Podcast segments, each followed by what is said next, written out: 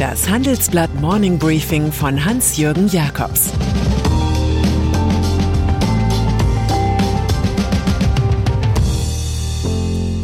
Guten Morgen allerseits.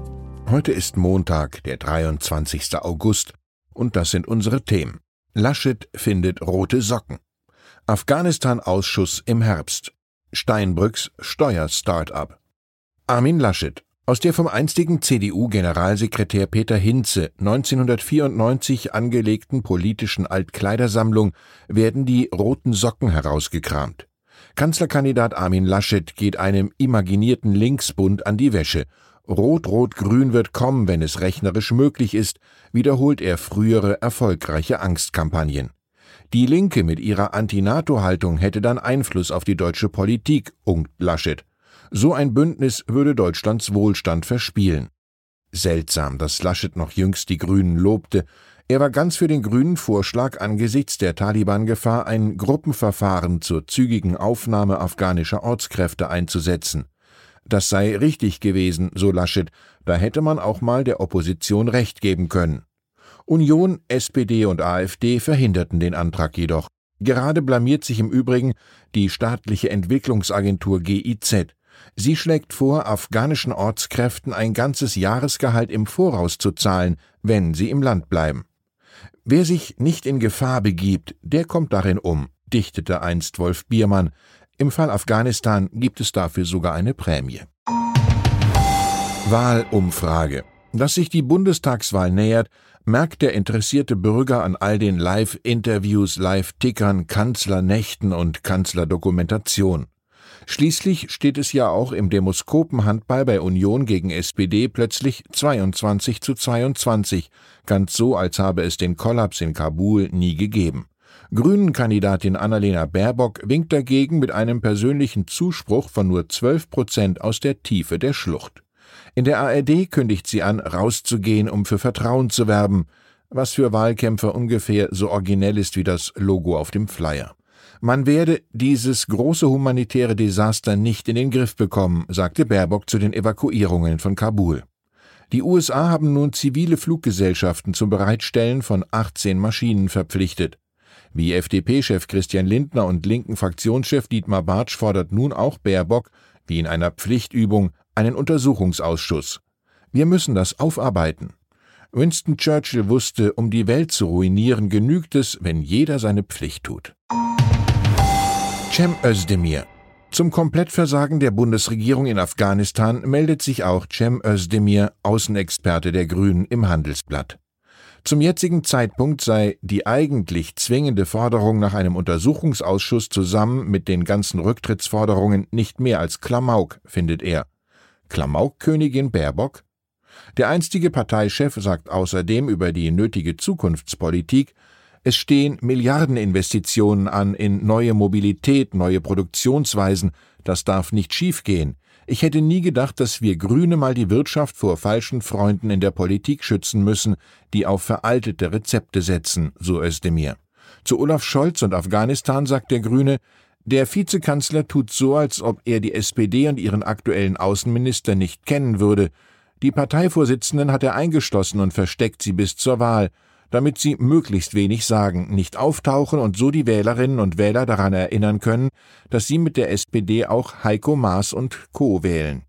Auch über mögliche Regierungspartner spricht er. Koalitionen sind keine Dating-App und Elitepartner für uns sehe ich im Bund sowieso nicht. Wir kämpfen darum, das Land grün zu regieren, so Özdemir. Man könnte natürlich auch, um im Bild zu bleiben, spekulieren, dass es zum politischen Paarschippen viel zu früh ist für ein parteistrategisches Bumble in Berlin haben die Akteure aber nicht das richtige Alter. China. In den USA und in Europa nähern sich die Regierungen zögernd der Übermacht einiger Tech-Konzerne, die längst die Spielregeln der Marktwirtschaft ausgehebelt haben. In China greifen Regierung und Regulierung durch. Aktueller Musterfall sind die Ermittlungen der Sicherheitsbehörden gegen den Fahrdienstvermittler Didi. Der hatte im Rausch des Börsengangs in New York Einwände der heimischen Aufseher einfach ignoriert. Nun wird spekuliert, dass sich Peking mit einer goldenen Aktie bei Didi ein Vetorecht sichert. Wie, das schildern wir in unserer Titelgeschichte. Für Westinvestoren jedenfalls sind Chinas Tech-Aktien gerade Kassengift.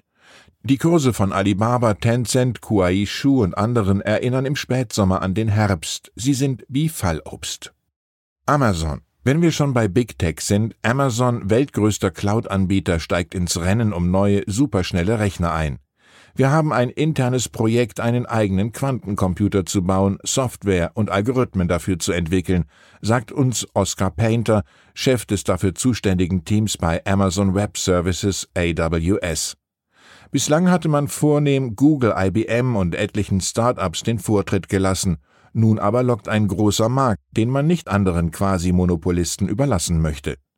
Vielleicht fragen Sie an dieser Stelle, ob die Namen Amazon und Jeff Bezos nicht sehr oft und überall auftauchen. Warenlieferungen, Logistik, Whole Foods, Supermärkte, Kaufhäuser, Streamingdienst, Filme, Fußballrechte, Cloud, Raketen, Washington Post und nun auch Superrechner. Ja, Sie haben richtig gehört. Bahnstreik. Wenn Sie heute und morgen aus irgendwelchen Gründen Bahn fahren müssen, trinken Sie am besten Beruhigungstee. Dabei schließen Sie dann die Herren Klaus Weselski und Martin Seiler in ihre Gebete ein. Die beiden demonstrieren in ihrem Tarifstreit eine Nichteinigung bei minimalem Dissens und maximalem Schaden. Das Angebot von Bahnvorstand Seiler, nun doch über eine Corona-Prämie verhandeln zu wollen, wurde vom obersten Lokführer der Nation, Gewerkschaftschef Weselski, sofort als Nebelkerze enttarnt. Der Osten der Republik ist von dem Streik der GDL stärker betroffen als der Westen. Die Wirtschaft leidet dagegen vom Güterverkehrsstillstand gleichermaßen intensiv. Und dabei litt man ja vorher schon unter Engpässen. Und dann ist da noch Peer Steinbrück. Der ehemalige Bundesfinanzminister hatte zu seiner Zeit viel mit der Mehrwertsteuer in Europa zu tun. Nun aber will er als Investor und Aufsichtsratschef ganz praktisch ein großes Problem lindern. Der 74-Jährige ist zusammen mit anderen Prominenten bei eClear aktiv. Die Firma hat sage und schreibe 550.000 unterschiedliche Mehrwertsteuersätze in einer Datenbank erfasst. Sie bietet Händlern an, die Steuer gegen Gebühr im Bestimmungsland abzuführen. Der gelernte Journalist Roman Maria Keudel, heute CEO und Mehrheitsaktionär, hatte vor sechs Jahren die Idee. Die EU stelle lediglich eine Liste zur Verfügung, die in weiten Teilen unvollständig oder sogar nicht korrekt ist, sagt er. Steinbrück wiederum erklärt, sich gerne bei einem Unternehmen einzubringen, das sowohl den Händlern Rechtssicherheit gibt, als auch den Staaten die ihnen zustehende Steuer sicherstellt. Gestern hatte Loriot alias Vico von Bülow seinen zehnten Todestag. Er hätte Steinbrücks Steuerstartup vielleicht so gewürdigt, es ist der Reiz des Lebens, dass man nicht alles für selbstverständlich hält sondern noch bereit ist, sich zu wundern. Ich sage einstweilen Adios. Im weiteren Verlauf dieser Woche wird Sie mein Kollege Christian Rickens zur Morgenlage begrüßen. Ich wünsche Ihnen einen wunderbaren Start in die Woche. Es grüßt Sie herzlich Ihr Hans-Jürgen Jakobs. Das war das Handelsblatt Morning Briefing von Hans-Jürgen Jakobs, gesprochen von Peter Hofmann.